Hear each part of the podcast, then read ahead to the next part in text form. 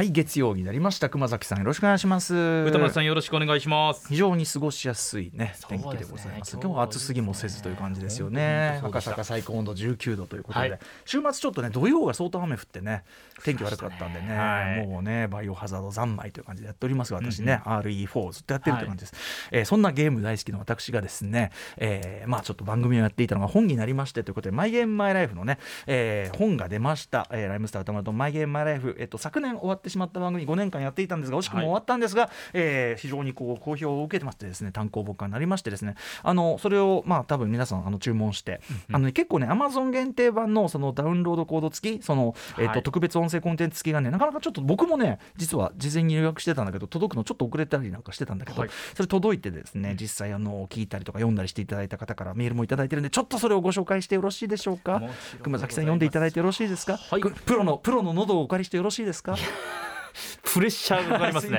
すよろしくお願いします。プロの喉を使います。ラジオネームガス J さんからいただきました。歌丸さんこんばんは。マイゲームマイライフ書籍化おめでとうございます。アマゾン限定版購入しロングトーク音声を聞きました。オープニングの曲に続いてうないさんのナレーションが入りマイゲームマイライフの番組そのままの感じで思わず「おー」と声が出てテンションが上がりましたリスナーからのメールもどれも面白く大満足な内容でした富豪ではないですがケチらずアマゾン限定版を購入してよかったです。本当に勝ち組です。ありがとうございます。ありがとうございます。えっとまあこの番組の木曜パートナーでもあるね TBS アナウンサーうないりささんが、はい、マイゲームマイライフでナレーションを担当していただいて、はい、えー、えー、もちろんもうゲーム大好きうないさんですから今はゲーム実況もやってますがね、はい、あの今回の本にもコラムなんかも寄せていただいてというようなね。であのそのうないさんと一緒に番組の中で、えっと、この5年間の間に紹介したリスナーメールの中の傑作選をですね改めて振り返るという、はい、それが特製あの特別コンテンツとなっておりまして1時間何分1時間ちょっとぐらい分。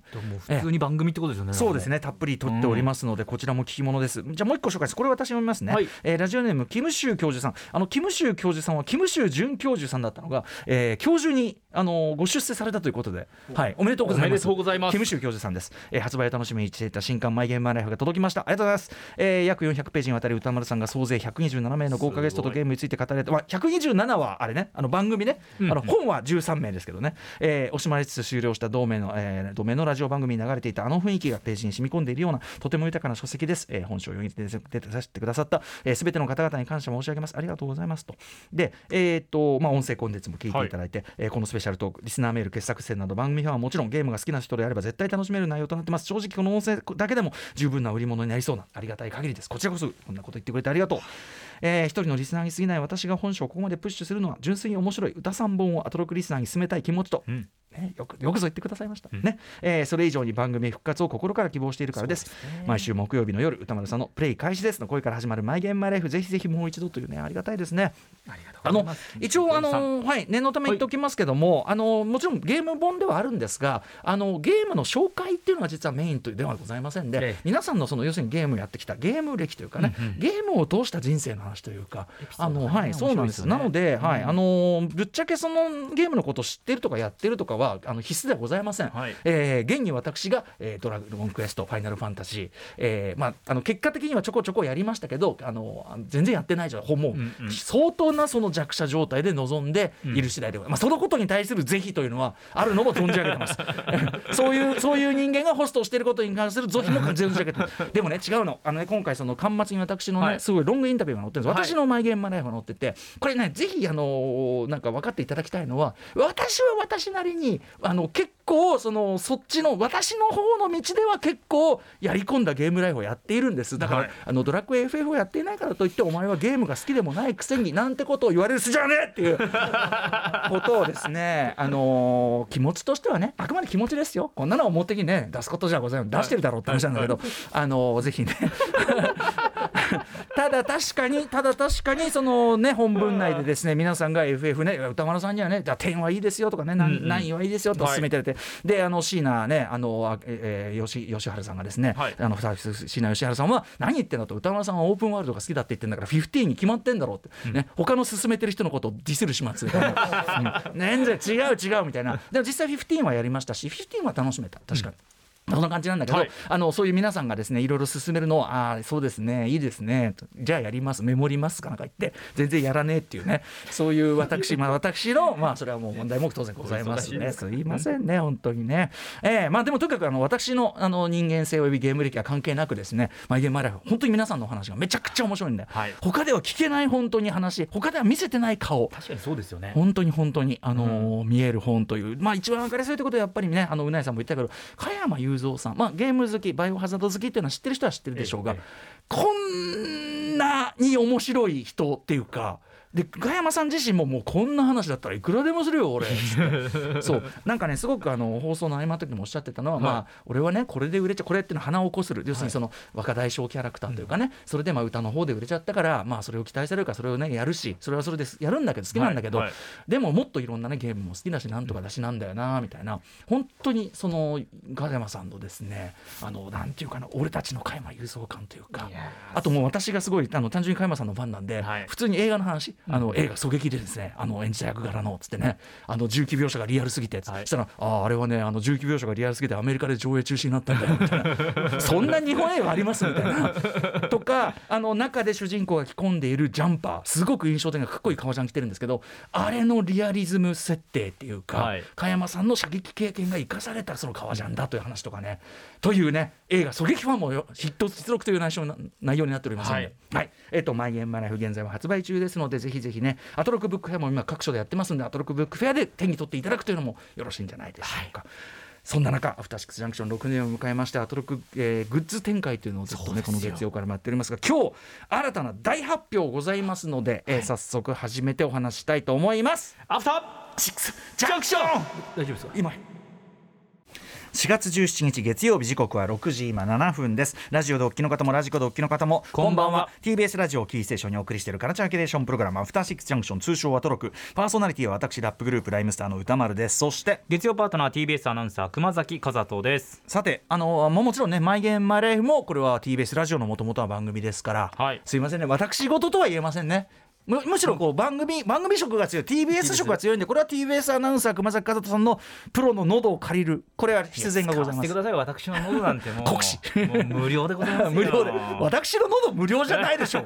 無料ではないでしょう。会社からちょっとベッドを給料としてもらってますので、えー、ベッド、はいはいはい、ベッドっていうかねベッドじゃないですけど、固定給今この瞬間もね、これは別に払われてますから。そうですね。ええー、そういうことですそうですよ。この喉を使って仕事しますから、えー、子供育ててますから、この喉使って。あありがとうございます、この喉で、お父さん喉で育てて ね、そんな喉をですね 美声をね、えー、お借りしたわけですがさらに熊崎さん、はい、やっぱりこの番組は TBS のねラジオのこの、えー、アフターシックスジャンクションやっぱり6年目を迎えしてですねやっぱりその番組を、まあ、さらに盛り上げていきたい、はい、ね。えー、あとはまあリスナーの皆さんにですねご愛顧にお答えしたい、はいまあ、もちろん金は取るんですけどね結局ね。あのただでただで配るわけじゃないんですけど。感謝の思いをね。感謝の思いを込めてグッズって変な話ですけどね。買わせるんじゃねえかってね。配るわけじゃねえだろって話なんですけど、えー、まあまあまあそれはね、はいはいはい、あのご愛顧いただいてる皆さんにさらなるなんていうのその愛子のほら愛子の気持ち愛子の気持ちってのはやっぱりこう出したいじゃないですか。俺は好きなんだっていうさそうです金落としたいんだっていうのがあると思うんですよ。もう皆さんもきっとあるでしょうえー、もう金をね、はい、もう金を金のためだったら。金をなんとか落としたいっていう、ね、気持ちがあると思うんです。やっぱりねそれはね、はい、そんな皆さんのね金を落としたいという気持ちにですねお答えする企画お送りいたします。アトロック6年目突入記念プロジェクト第1弾。番組オリジナルグッズ制作プロジェクトということで。はい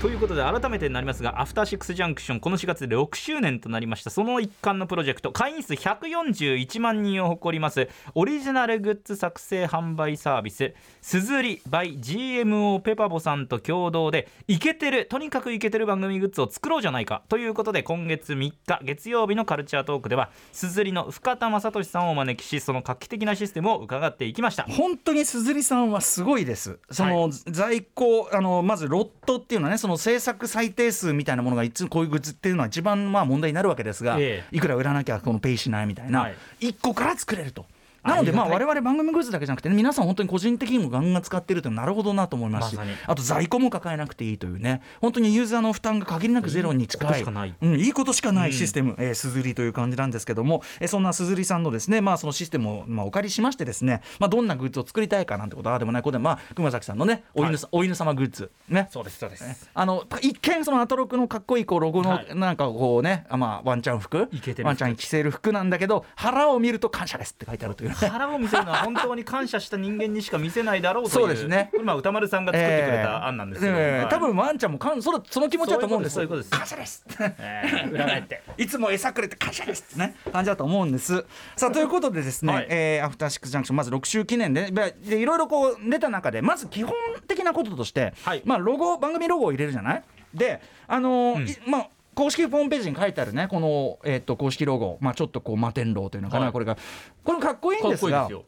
あのやっぱりちょっとこう今回は改めてグッズを作るということでちょっと今回のグッズオリジナルのロゴをあ、えーと、別個にデザインしようかなと思ってるんですちょっと正直。いいですね。あのこのオリジナルグッズのやつとかはね、はい、あのまたそれはそれであのあったりしますけど、はい、えーと、今回のタイミングではちょっとですね改めてロゴを作ろうかと思っているんです。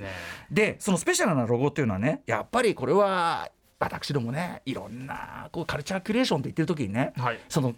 ロゴがさこれだダメだこういうカルチャーキュレーションって言ってるとこのロゴがこれじゃダメだって。これじゃあねこうリスナーの皆様離れてってしまいますよ。もうフォントフォント一発で気持ちが離れるってことあるからね。ありますあります。あるでしょ、はい、俺ももうなんでこんなフォントなの？みたいな。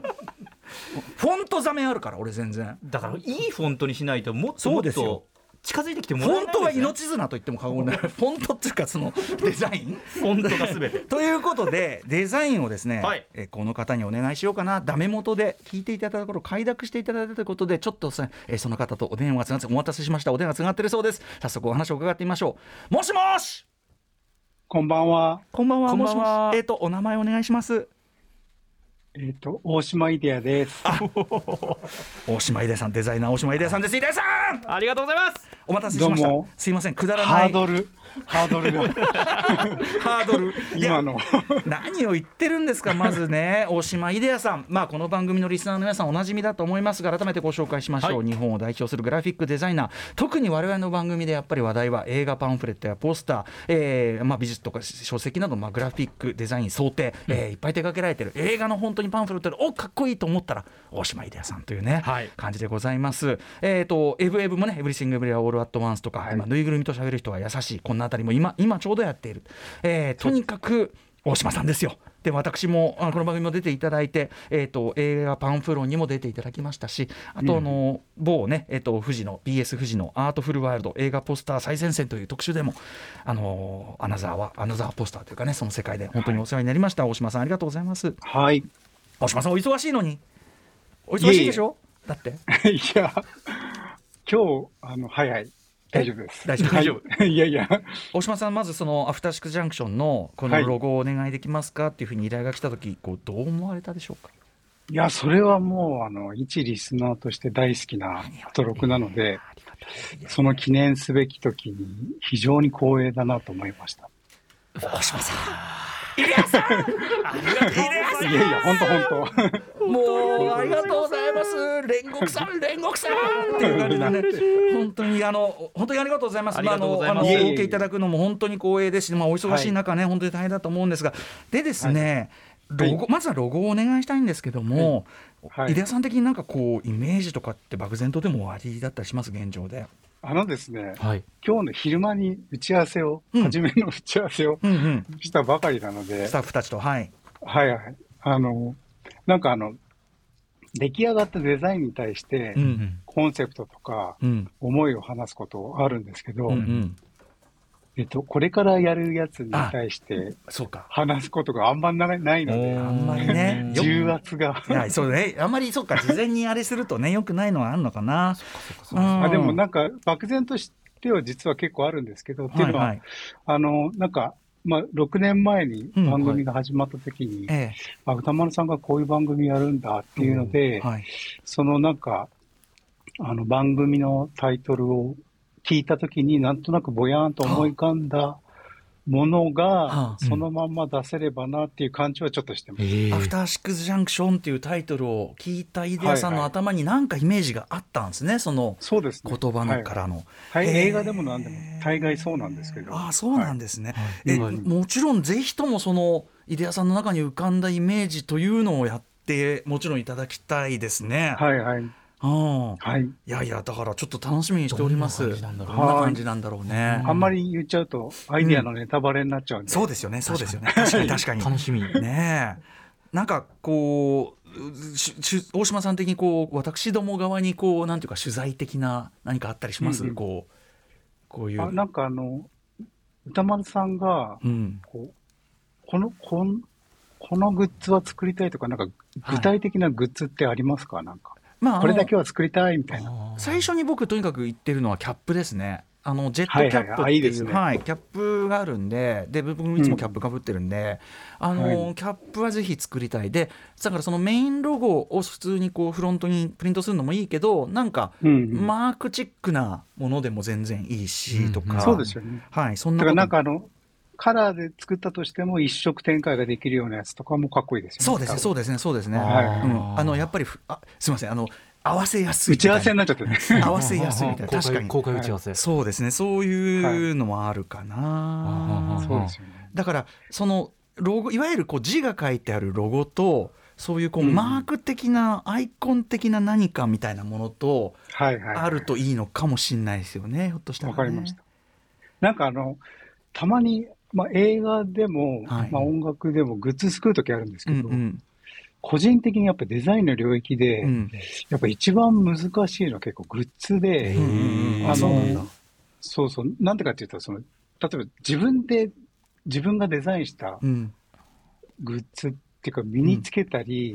あんまりしないんですよね。ああ、なるほど。そうね。そうそう。だからそ、そこのハードルを超えて自分でもつけたいと思うようなものを作るってなると、うんうんなかなかやっぱり難しいので、そこをちょっと目指そうかなと思ってます。確かに、あのー、やっぱり、そうなると逆にロゴドーンみたいなのあんまりね、やんなかった。特にキャップなんかはな、はいはい、あんまりやるとすごい キャンペーンキャンペーンしちゃうしな。かといってあんまりわけわかんなくても意味なくなっちゃうしとか。リスナーの方はやっぱりある程度私はこれのファンだってアピールしたいってとこもあると思うから、ここはなかなか落としどころがね。でも多分あのーはい、まあ何かしらはあると思うというかもしねあのー、なんていうかいろいろ疑問にあったら私私は割と好みがはっきりしているというかあれなんで、はい、割とこういう時に即答する派なんでこう、はい、はい、あのいつでもはい。ででもね僕ねもうでもイデオさんのもうとにかくあの出てくるもの楽しみにしてますんでそうですね、はい、私は散々ちょっとハードル上げすぎた問題ありますけども。いやいやいやそれはでもイデオさんだからそれはさ。発表って。うん。はい。ということでえっと、はい、まああのどんなグッズでやるかとかも含めてね多分それによってデザインも変わってくると思うんで、ね、はい、うん、お伝えしますんでまずは、はい、えっと今日は今回のですねまあグッズに関してまあ主にロゴデザインお願いしようと思っております。えー、ということで、はい、大島イデアさんにお話伺いましたグラフィックデザイナー大島イデアさんありがとうございましたイデアさん。はい頑張ります。はい、よろしくお願いします。はいどうも失礼します。はいありがとうございます。改めてアトロク6周年記念グッズ6月上旬の発売を目指していますのでこの番組の中でも続報をお伝えしますのでぜひ聞いてください。さあここで鈴り by GMO ペパボからのお知らせです。GMO ペパボが運営している鈴り by GMO ペパボはサイトやアプリからイラストや写真をアップロードするだけで T シャツ、パーカー、タンブラー、スマホケースなどなど50種類以上ものグッズを作ることができて販売できるサービスです。利用料は無料。設定した取り分が収益になります。注文が入ると自動で商品製造から配送まで完了しますので在庫管理も不要。音声や動画画像などデジタルコンテンツも取り扱っています。登録クリエイターは69万人以上。ユーザー数は141万人以上と今注目のサービスです。皆さんもぜひご利用してみてはいかがでしょうか。以上すずりバイ GMO ペパボからのお知らせでした。はい。ということでまだね、えっと、リスナーの皆さんからのこんなグッズが欲しいなんていうアイデアもまだまだ募集しておりますので、はい、お送りしてみてお送りしてください。歌丸アットマーク TBS.CO.JP を送っていただければ精査いたします、はい、ということでさまざまな面白を発見して紹介するカルチャーキュレーションプログラムアフターシックスジャンクション今夜のメニュー紹介です。6時半からのカルチャートークは番組月1レギュラー新潟在住の覆面プロレスラースーパーササダンゴマシン選手登場。今回はとある駅のベストスポット取材レポート最近ねちょっと駅物がね 流行ってますからね。はい、はい、えー、そして7時から日帰りでライブや DJ プレイをお送りする音楽コーナーライブダイレクト今夜のゲストはこちらはいこれあの先行シングル「光」これめちゃくちゃかっこいいんですけど、はい、本間明光さんのアレンジでめちゃくちゃかっこいいんだけどあさって19日水曜にメジャーファーストアルバム「スクランブル」をリリースする6人バンドオチュニズムが、えー、1年5か月5か月ぶり2回目のご登場です。そして7時半過ぎからは番組内番組ベンチャー企業キュレーションプログラム「ブースト」メインパーソナリティはウーム株式会社代表取締役会長の鎌田和樹さんです7時45分頃からは新概念提唱型投稿コーナーひらがな味と書いてひらがなみ。普通なら漢字やカタカナで書く言葉をわざとひらがなで書くことでなんかニュアンスが変わるぞと思った言葉を紹介します。そして8時台の特集コーナービヨンドザカルチャーはこちら。放送30周年記念特撮ヒーロー電光超人グリッドマンの奇跡にアクセスフラッシュ公認特集。1993年4月に放送開始。今年生誕30周年。生誕、えー、なつぶつぶらやプロが生み出した特撮ヒーロー、全校超人グリッドマン、えー、国産ウルトラマン不在の時期に颯爽と現れ放送当時の子供たちを熱くさせたグリッドマンですがその後シリーズ化されることもなく長い間一般的には忘れ去られた作品でした。しかし。はい。2018年にその世界観を受け継いだアニメが作られ現在映画グリッドマンユニバースが大ヒット公開中と奇跡の再注目を集めることになりました。そんな今だからこそオリジナルの電光超人グリッドマンを振り返ります。はいアニメもいいけどオリジナルもねといったあたりです、えー、解説していただくのはまさにグリッドマン直撃世代。アトロック特撮部の2人。ガイガン山崎さんと高橋ひょりさん、えー、電光超人グリッドマンはどんな作品だったのか。他の特撮との違い結構先取りしてるところもいっぱいあるんでね、はい、えー、放送当時子供ながらに感じたある違和感など語っていただきます。番組では皆様からの感想や質問をお待ちしています。歌丸アットマーク TBS.CO.JP 歌丸アットマーク TBS.CO.JP 読まれた方全員に番組ステッカーを差し上げます。SNS も稼働中です。そしてさらにアップルアップルアマゾンスポティファイなどの各種ポッドキャストサービスで過去の放送も配信しています。そちらもぜひよろしくお願いいたします。それではアフターシックスジャンクション行ってみよう。アフターシックスジャンクションさあということでグラフィックデザイナー大島依提亜さんに番組グッズをデザインしていただくことになりました、まあ、まずはロゴをね、はい、はい、なんですけどさっき大島さんもおっしゃってた、はい、そのやっぱりグッズ難しいと。で、うん、もちろんそのリスナーの方ねこうやってあの買ってその番組ファンだっていうのをこうさなんていうかなこう密かにアピールっていうかそういうので使っていただきたいじゃないですか。でその普段使いするときにやっぱり基準は、はい、まあ、自分も使いたいと思うかどうかっていう、そのデザインする側もあると思うし、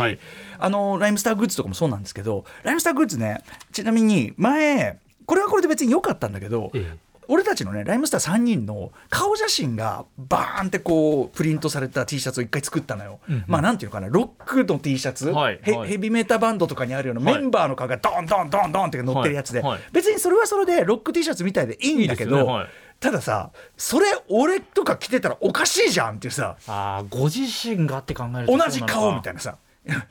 左下に同じ顔みたいなさ、避けたいじゃないですかやっぱりそういうのは。ええ、とかあのやっぱりあんまりデカデカとロゴみたいのは普段使いって考えるとだからライムスターもワンポイントの刺繍で R とか、うんうんうん、そのなんかそういうこうデザイン化されたものをやっぱり作ってるんだけど、はい、なのでやっぱりさっき飯田屋さんとも話してましたけどなんかこう一点ロゴとその G アフターシックスジャンクションみたいなやつのなんか組み合わせそれをだから要所要所にキャップだったらそのマークを真ん中に入れて後ろにその G のやつを入れるとかなんかそういう感じかなと思ってるんです。あと曜日パートナーのねそれぞれグッズ、はい。えーまあ、日比ちゃんのこう飲み用グラスとか、ええ、感謝ですそのワンちゃん服とか、はい、あとまあ高木のなんだっけ名分けサンダル。これにあの井出屋さんのお手を煩わせるわけにはいかない。特にあの名分けサンダルを大島秀也さんにデザインさせるわけにいかないっていう問題もありますんで。秀也さんがデザインしてくださった番組の何かそのマークとかはマークはいりますけどただ高木もねなわけは筆文字とか嫌だとか言ってるんでどうしてくれようかなっていうね。勝手にやってくださいですよねね、どうしてくれようかっていう感じなんですけどね